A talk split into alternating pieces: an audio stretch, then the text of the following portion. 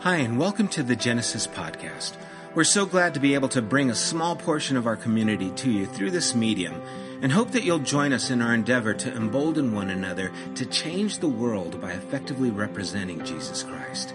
If you would like to know more about who we are as a community, as well as when and where we meet, you can visit us online at thegenesisstory.com. Also, if you have benefited from this podcast in any way or would like to participate in what we're doing here at Genesis, would you consider partnering with us by donating online again at www.thegenesisstory.com. There you can select the giving tab and how you would like to contribute to the general fund or even to the building fund. Remember, we can do more together than we can ever do alone. Thanks for taking the time to be with us. God bless. Good morning, Genesis. Hope everyone is doing well. We miss you guys uh, so much. And we do want to see you soon we want to do it in a way that is safe, of course, for everybody. Um, we are still allowing uh, 10 people to gather in here. And what I'd like you to do is if you want to come, get a group of your friends together who you would like to do church with and get a hold of us. Again, you can email us, or if you have my phone number, uh, send me a text message and saying, Yes, I'd like to make reservations for four at Genesis, and uh, we will seat you. Um, we'd love to see you guys, and we'd love to stay in contact as much as we can. Um, it, it is difficult to try and communicate through email and things, uh, but that's what we have right now. And so I hope you guys will extend yourselves in the ways that you feel comfortable. Uh, we're going to try and make everything, again, safe here in small numbers, but we do want to see you. And that includes what we're doing on Wednesday nights. Take Two is now going to move from Sundays to Wednesday nights, and really it's going to be our midweek.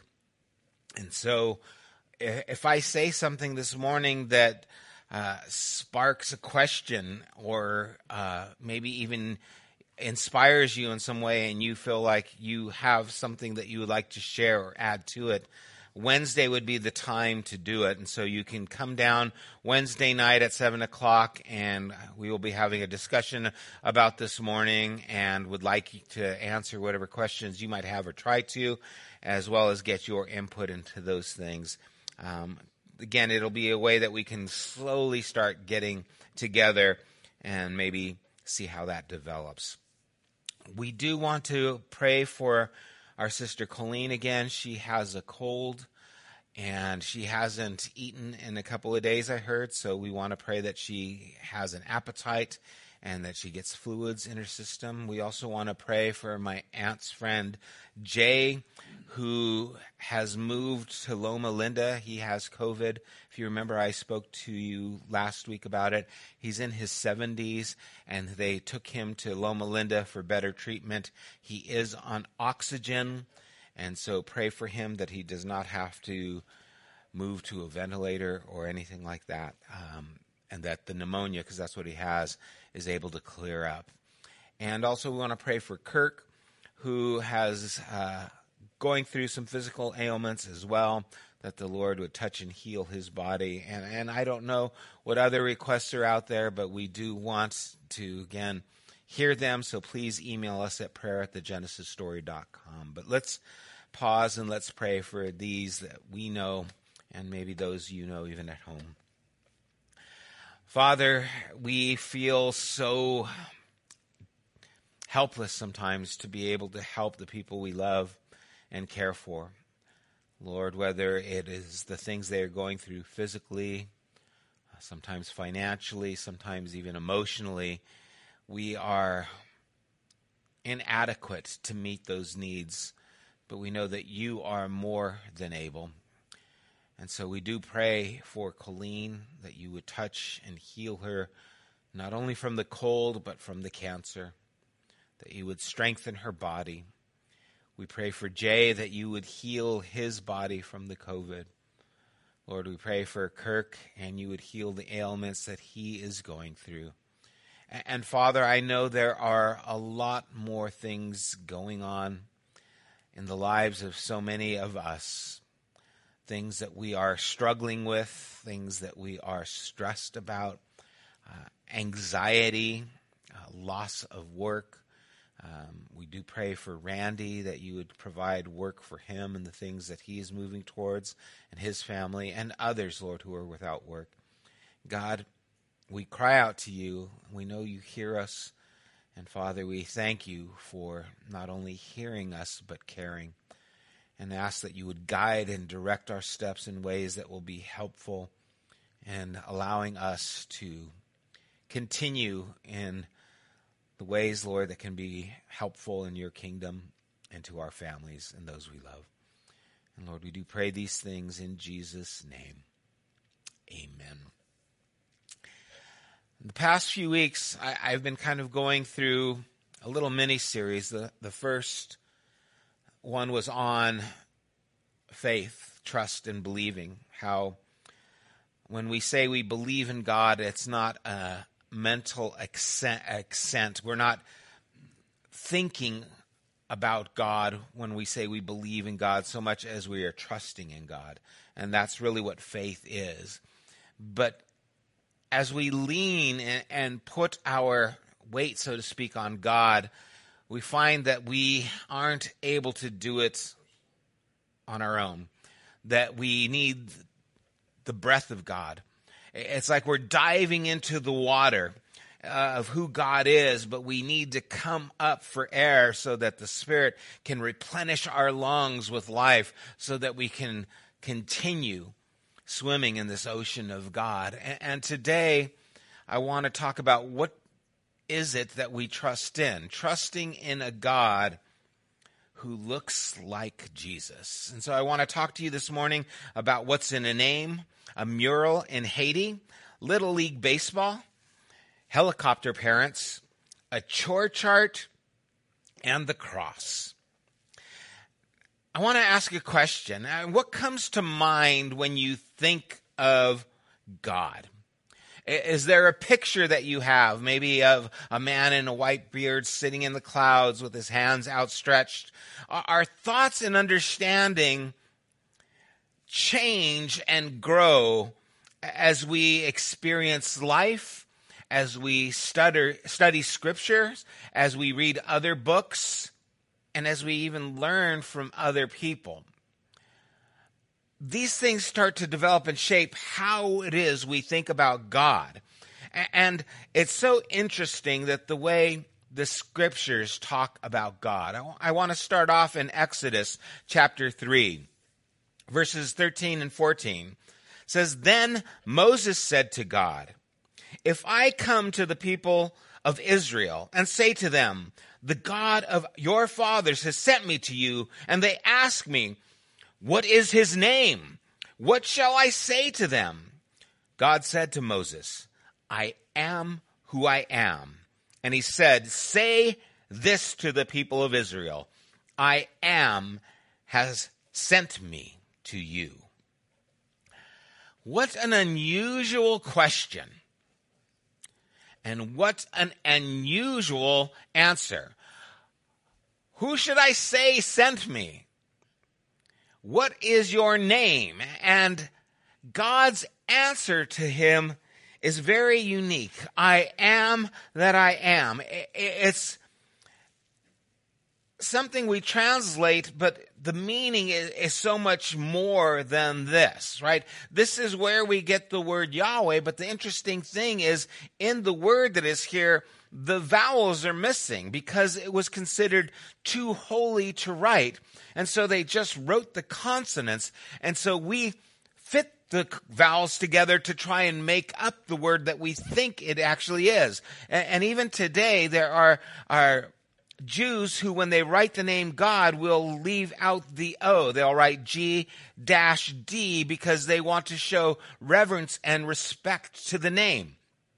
And this name, it, means, yeah, I am who I am, but it's also, I am the becoming one. I will become what I choose to become. It also can mean I am what I am. I will be what I will be. I create what I create. I am the existing one. There are all these meanings in this word that we don't fully understand. And, and, so what we have is the name of God, which is a word that can't be uttered. But then we are giving throughout the scripture over 100 names for God. And, and so it's so interesting, right? The name that can't be uttered still has a hundred different names. Whether it's Elohim, which is a plural, Adonai, Master or Lord, El Shaddai, the sufficient one, Jehovah Jireh, the Lord will provide, Jehovah Shalom, the Lord is our peace, the God who has no name, yet has many. And on this one hand, we can't speak and understand his name, but on the other hand, we can experience him and give him names based on those experiences.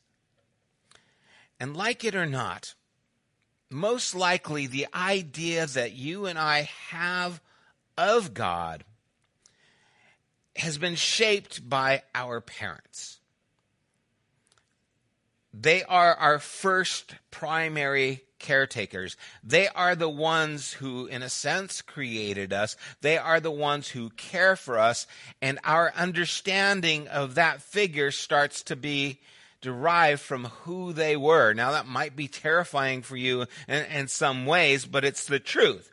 It, it's shaped by them. And then there's an introduction at church or temple, a place of worship whatever religious bringing you are brought up in, these things start to form things more. But we, we are given this idea of who God is based on our experiences, based on what we learn, and based up really on where we are living and the faith we grow up hearing. I think it's important to realize that how we think about God plays a crucial role in how we live out our lives. The way we see God determines how we feel about much of what happens to us.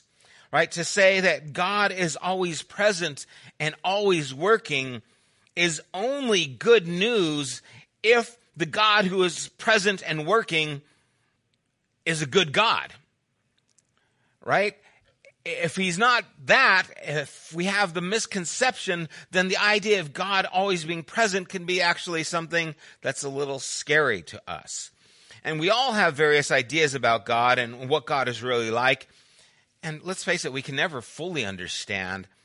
And so that's why our faith helps us to build a bridge, to connect the things we experience, to connect the things that we learn, to lean on the things that we are growing in. And this is where we come to the understanding as followers of Christ that God looks like Jesus. I remember in Haiti, at, an orphanage, there was a mural on the wall, a picture of Jesus, and Jesus was black. And I remember it standing out to me. It's like, oh, look at that's how they see Jesus. And then the thought came into me, well, it's just like the churches in Europe where Jesus is white right? We all want a Jesus that looks like us. We all want a Jesus that we can identify with. We all want a Jesus that helps us to bridge the gap of what we don't fully understand and who God is. Someone we can relate to. Someone who's on our team, on our side. Someone who understands where we're coming from. And then Jesus wants us to get an idea of who God is through his life. And he tells us that in John chapter 5, verses 39 and 40. And I'm going to read from the message translation. Jesus says, You have your heads in your Bibles constantly, but you think you'll find eternal life there, but you miss the forest from the trees. The scriptures are all about me. And here I am standing right before you, and you aren't willing to receive from me the life you say you want. There are so many ways to look at things and interpret them. And again, it falls back on our life's experiences, the things we go through. And so our conception of God is tainted by so many things. And Jesus is wanting us to connect who God is by who he is. And if you want to know which way you think about God, really look at how you interact with people, and that will help you understand what you think about God. Because there are four ways that I'm going to talk about that we tend to see God in a frame.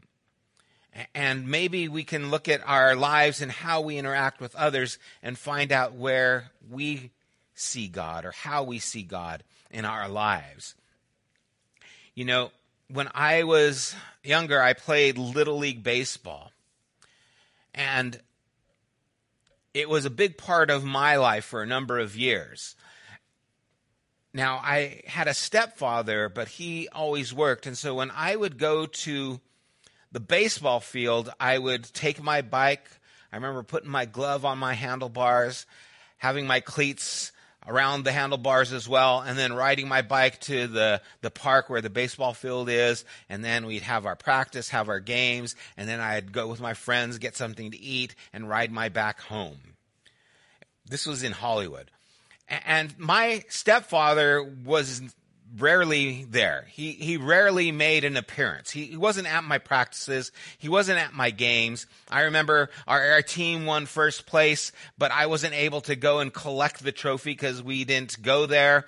At, it was somewhere else in the evening, and we couldn't make it there. And so my parents drove by and picked up the trophy for me, and then we had dinner at Bob's Big Boy, and they gave me the trophy. But that was the kind of involvement that I had with my stepfather and baseball. He really was distant. He wasn't really present.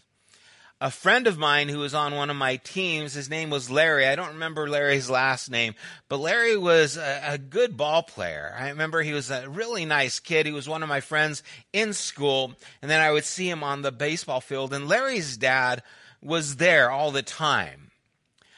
But Larry's dad had a temper. And he would be very vocal sitting down. And he was vocal especially towards Larry. If Larry would make a mistake, his dad would just be yelling at him. And I remember this so vividly as I was thinking about this. I remember one time, I don't know what Larry did. He made an air struck out or something, and he came back and his dad came over there. And I don't know how this happened, but it looked like from my memory that his dad picked Larry up by the ears and moved him. And I remember being horrified and I remember Larry just hurting and holding his ears after that. And I remember his dad on other occasions slapping him. And, and, you know, this is happening years ago where there was no, you know, CPS where we didn't know what to do. We just thought, man, Larry's dad is, well, we thought a lot of things about his dad. He, he just wasn't a nice man. and, and you see, these dads, I think, represent two unchristlike images that we have in the church today about who God is. And sometimes the hardest part of learning who God is is unlearning who God is not. I'm still doing that. I'm still trying to get rid of these conceptions of God that are too small or that don't look like Jesus. And you see, the distant deity, like my stepfather, this is how my stepdad experience was, and, and how some considered God. He, he's absent, he's distant. They believe in God, but the pain and disappointment and materialism and suffering have a way of hardening our hearts and stifling our imagination about God. And God seems distant and absent when we need him the most. And so we learn to think of him as out there somewhere, but not intimately involved in the world today. Maybe you, you pray for something important, for healing or for your son, daughter to get off of drugs, to stop them from being homeless or even in prison. Uh, your marriage is crumbling, falling apart. You're, you're having financial troubles. You're having a nervous breakdown. And you know, Jesus said, I am with you always, but it's not something that you experience. And so in your mind, God is far away. He's distant. He's real, but he's not here. And the absent God is ancient. He's true, but not very relevant. He loves you. He wants good things for you, but he doesn't really impact you where he li- you live. He, he shows up in a warm, fuzzy feeling when you hear that certain worship song, but then he's gone as that last chord plays. Or, or he moves you in a, a promise verse that you get, but that's where it ends. It comes and then it goes the next day. This is the distant deity, and it's not the God who is always present and at work. Now, my friend Larry and his experience and his dad, this is a demanding judge kind of figure. He's present, he's involved, but he's got a temper. And he has to be appeased. And how do you appease this God? Well, you got to always stay on his good side or at least out of his way. And you might think that Christians don't view God like this, but this God shows up in our actions more than we realize. I can remember being a follower of Jesus and working with my brother down at a job site in the valley, and his son, his firstborn son, was born premature. And it was like three months premature. And he got a phone call to the the uh, construction, the house where they were at. Gosh, man, I'm losing my memory of how these things are. Um, and so on the job site, there was a phone. And so the attendant came and told him, Hey, you got a phone call. He went and it was someone at the hospital saying, your wife's here and she's going through complications. She's bleeding a lot and they're trying to uh, save the baby and trying to keep her alive as well. That's the news we get, and we're out in Van Nuys, and we have to drive to the hospital in Arcadia to get there. And I remember he says, Come on, we got to go. We jump in his car and we start driving, and he starts driving the speed limit. I'm going crazy. I'm thinking, We need to get there. Step on it. And he's like, No. And I know exactly what was going on in his mind. If I can please God with driving the speed limit when everything in my heart needs to be there as quickly as possible, maybe, just maybe, he will be pleased and have mercy on my wife and my child. And there is this idea of God. If I, if I live the right way, God will have mercy on me. If I do good enough, then God will show this kindness to me or something happens in your life, a car accident, a sickness, and you think, what did I do wrong that this has happened to me? And this God is teetering between being disappointed and being annoyed. This God who is saying, like, why are you still, still like this? Why can't you catch that ground ball? Why can't you make that play? Why can't you do this? And this God is demanding and very judgmental. And, and we don't even realize how invasive this line of thinking is, right? Have you ever heard or said, man, God hit me across the head with a two by four? Is that how God is? Is that what God has to do to wake us up? Is that the way a parent deals with their child? Why would God do that? Even if you are a little dull in hearing, even though there are consequences for our sin and God is grieved by them, a God who looks like Jesus is not offended by our sin as much as he's offended by the self righteous, at least according to Jesus' words, the judgmental, the religious type. Jesus reveals a God who isn't demanding and disappointed, but who regularly lays down his life and leverages his honor for those despised by the religious people. He, he doesn't despise the sinner, he desires to be with the sinner. And I know saying hit over the head by a two by four, it's just a figure of speech, but I think it's a problematic way of ascribing this kind of relationship in a violence, how God gets things done. I think it contributes to this distorted pictures that we carry around in our imagination. Jesus says that God's posture towards us is like that of a shepherd who, when a sheep wanders astray, he leaves the 99 to go and search for the one.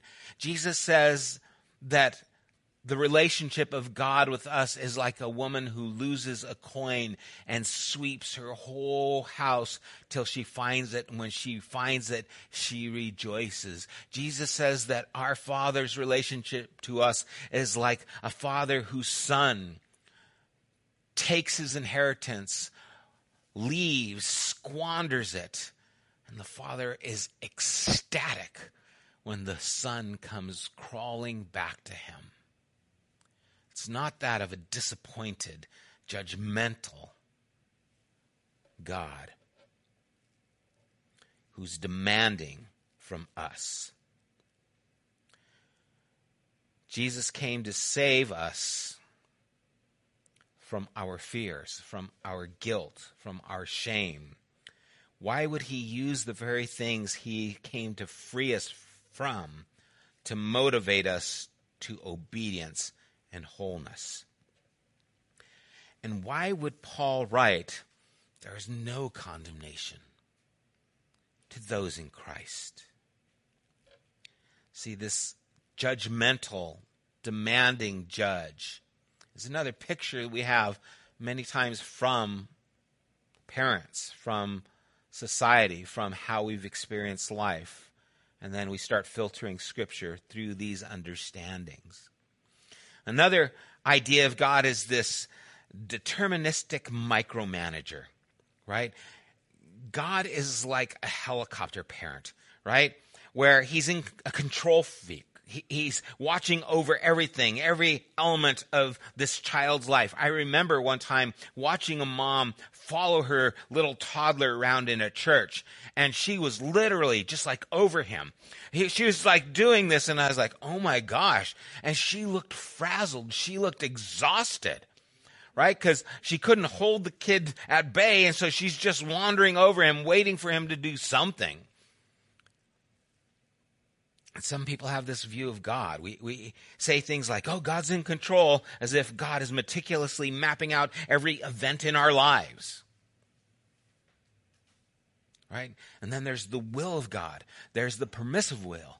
And then there's the perfect will of God. And we need to be in God's perfect will because God's got this plan for our lives, this perfect plan. And we have to follow this perfect plan. And again, it's that tightrope you got to follow to do the will of God. If there's a perfect will of God, I blew it when I was three years old, right? And every day after that, man, I've missed the per, it, I'm, if you were to look at a GPS of where the perfect will of God is and where I'm at, I'm on a different planet, right? I'm not in the same picture here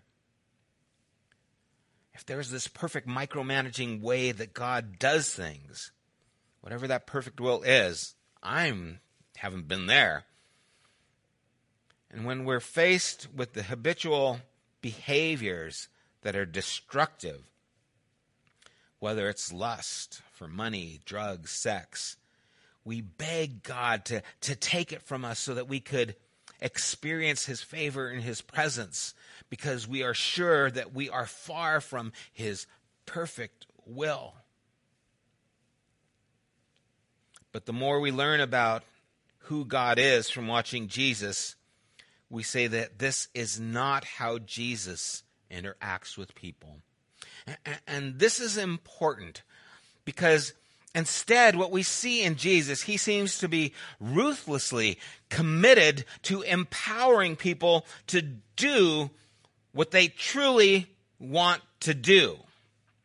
In other words, he's not trying to micromanage them to make the right choices so they can be in the right place. He's trying to work in their hearts so that they will want to do the right things even when they falter and do it. Right? He tells Judas, whatever you're going to do, do it quickly. He doesn't say, Judas, think about this now. What you're going to do right now is a mistake. You need to stop it. You need to change it. Time out. He says, whatever you're going to do, do it quickly. He watches countless people go away sad, like the rich young ruler. And he is grieved. He, he, he doesn't go and pursue him. He doesn't try and, and convert him from his decision after he makes it. He allows him to make that decision. He makes it clear that he wanted to save Jerusalem and protect her from the harm that was coming, to nurture her as a hen gathers her chicks, but they would not. So he didn't do that for them. He allowed their decision to stand. And remember, he let the prodigal son leave. Jesus invites, he calls, he pronounces, he declares, he challenges, but he never coercively controls. He never overwhelms a person's agency to manage their outcome. There are definitely some texts in Scripture that would seem to indicate otherwise. You can always find things in the Bible to support a way of thought. And there's a lot of things in Scripture that we can wrestle with. But remember, Jesus said, You heard it said, but I say to you. If we're to take the example of Jesus, then this is how it really is. And, and I started thinking about my, my life and what I want for my kids or for my grandkids. I don't want them to do the right thing because I am forcing them to. I want them to grow to a place where they know what the right thing is. You know, recently we got a, a chore chart for my grandson.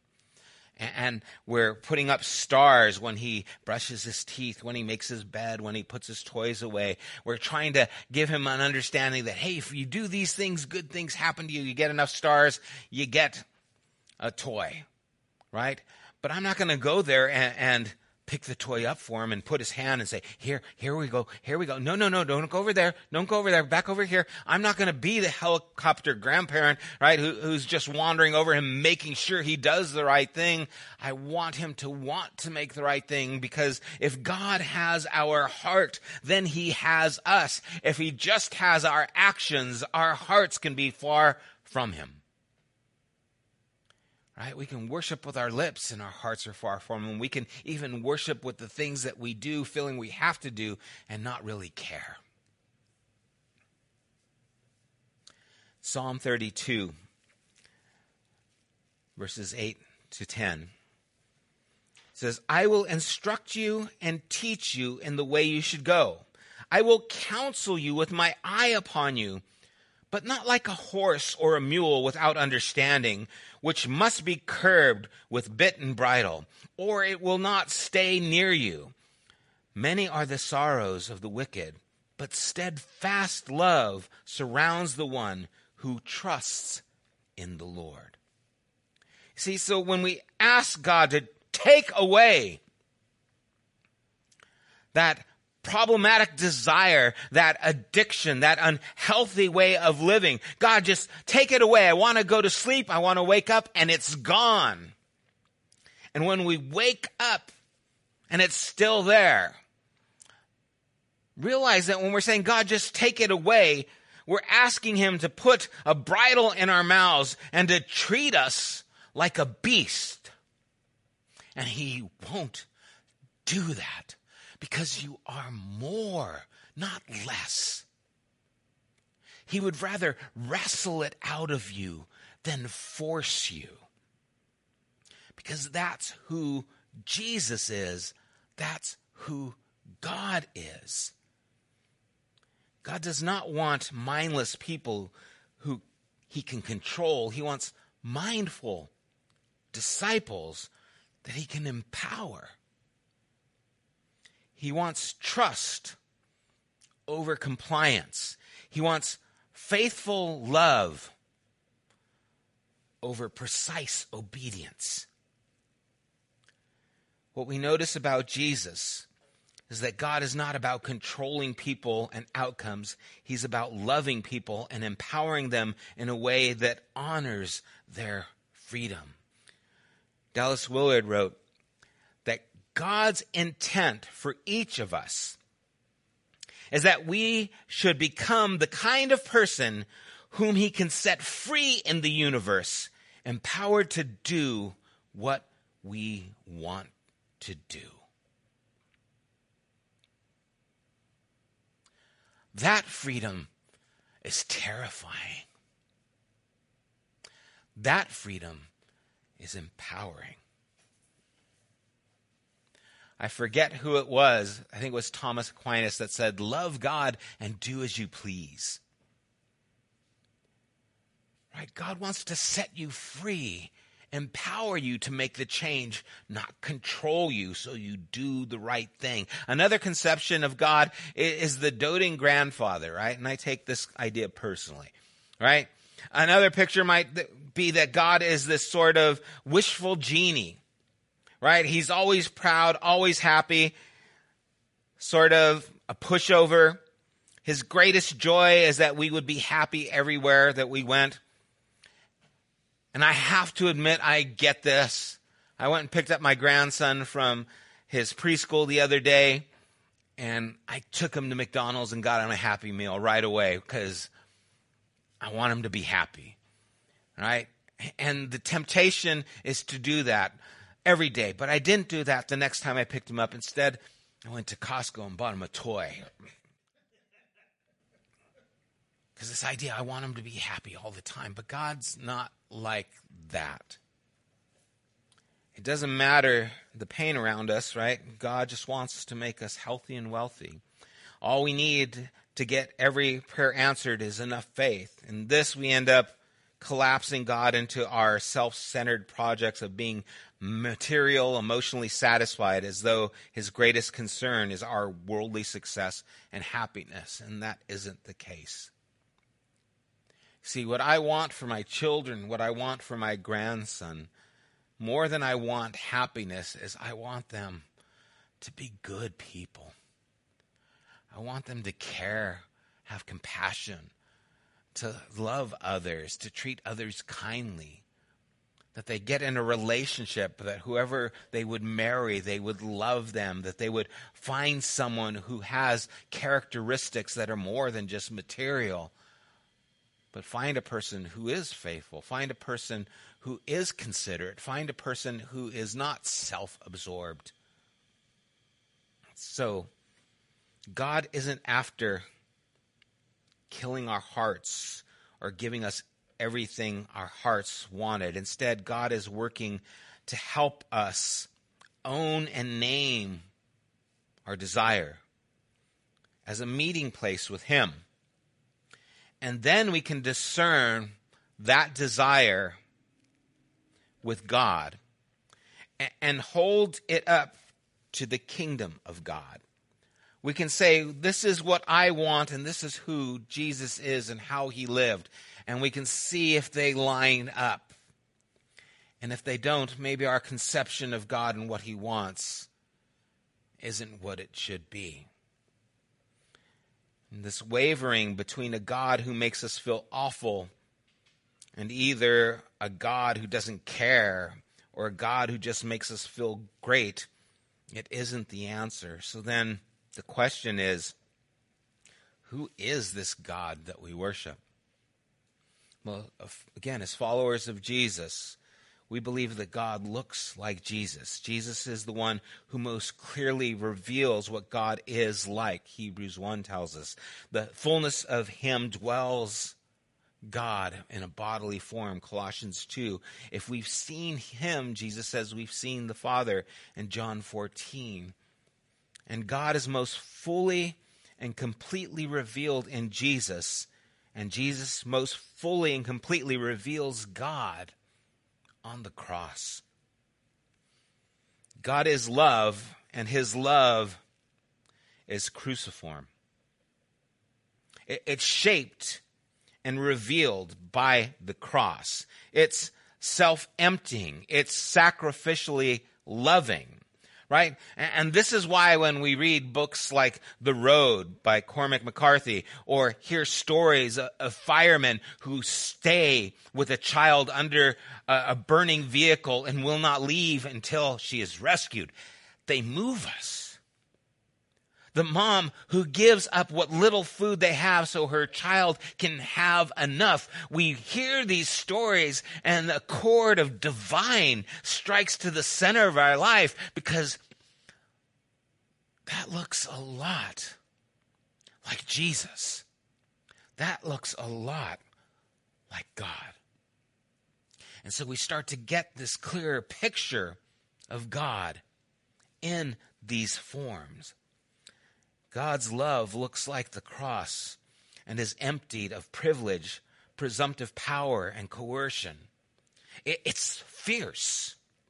It's tenacious. It's rugged love that is unlike so much of what is normal in our world. Now, it's possible to use the Bible to construct a picture of God who is distant or a God who is demanding. But Jesus is what God is like it's possible to take scriptures and, to pull ones to help a God that is micromanaging, controlling everything. Everything happens for a reason because God is pulling the strings of all the puppets. It's possible to get some scriptures and have a God who just wants you to prosper and be in health even as your soul prospers, right? I, but it isn't a God who looks like Jesus. We let this actual life and relationships illustrate who God is, his actual life, Jesus' life and relationships, illustrate who God is, and then interpret and understand other difficult things, conflicting things in Scripture through the life of Jesus, through his life, through his death, through his resurrection, through his ascension. Our false impression of God is probably the single biggest obstacle in our spiritual lives. Not knowing who God is like allows us to say and do a lot of foolish things. Not knowing who God is like or, or worshiping a God who is unlike Jesus, the biblical term is idolatry to say that God is like Jesus and in him is no unChristlikeness at all isn't to say everything there is to say about God. It, it's not going to give us the full picture of who God is, but it's the place where we start. It is where we can build. So if I am going through something and my mind starts to interpret things and put God in a place that doesn't look like Jesus, then I need to step back and say, this is not God because God does not look like this. God does not act like this because this is how God acts. This is how God looks. This is what God does. I've seen it and I know it, and the Spirit bears witness because it is clearly seen and who Jesus was, the things Jesus said and did,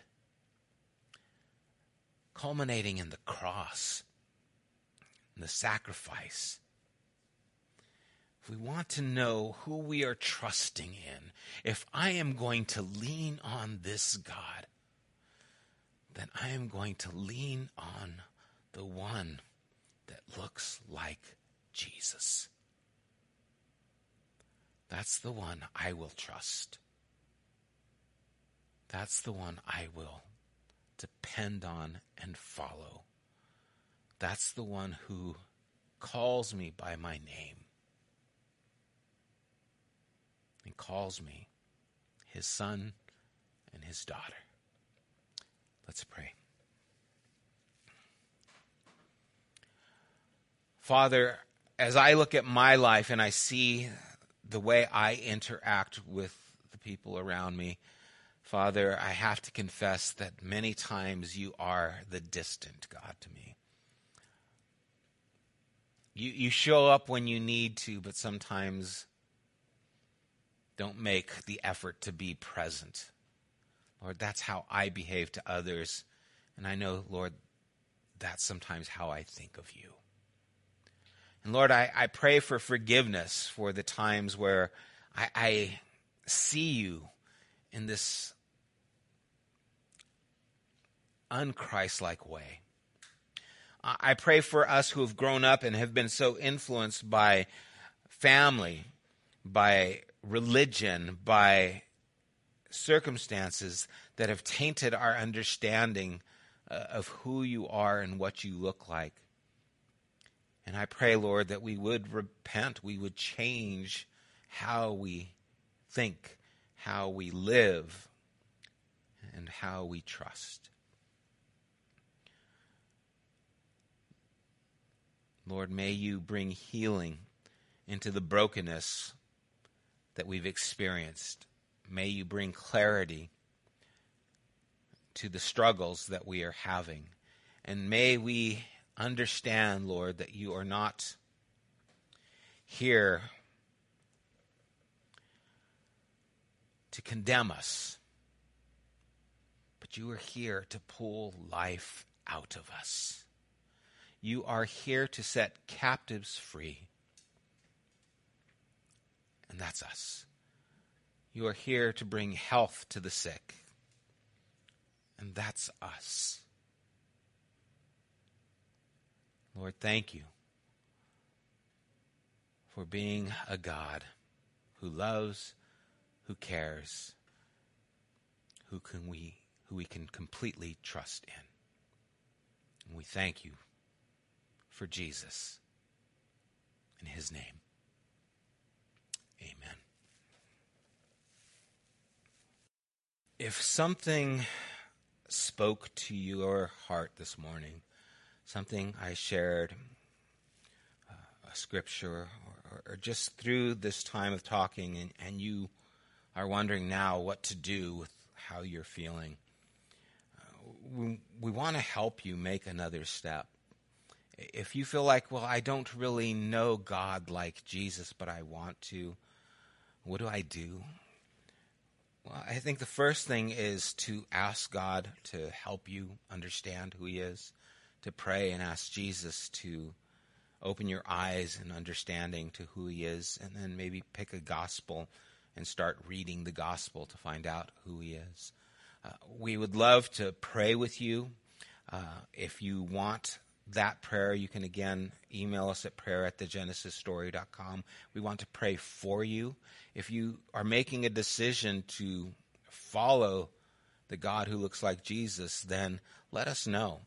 Email us and, say, I, am deciding to follow Jesus. Again, at the prayer at thegenesisstory.com, you can do that, or even info at the Genesis Story. But let us know.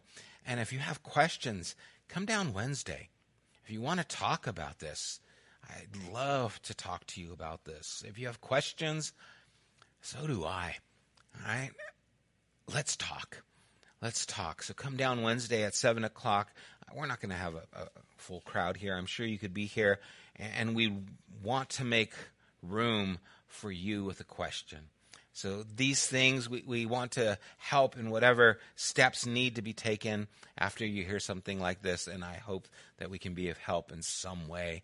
And right now we pray that the Lord would bless you. May his image of Christ guide you in the knowledge of who he is.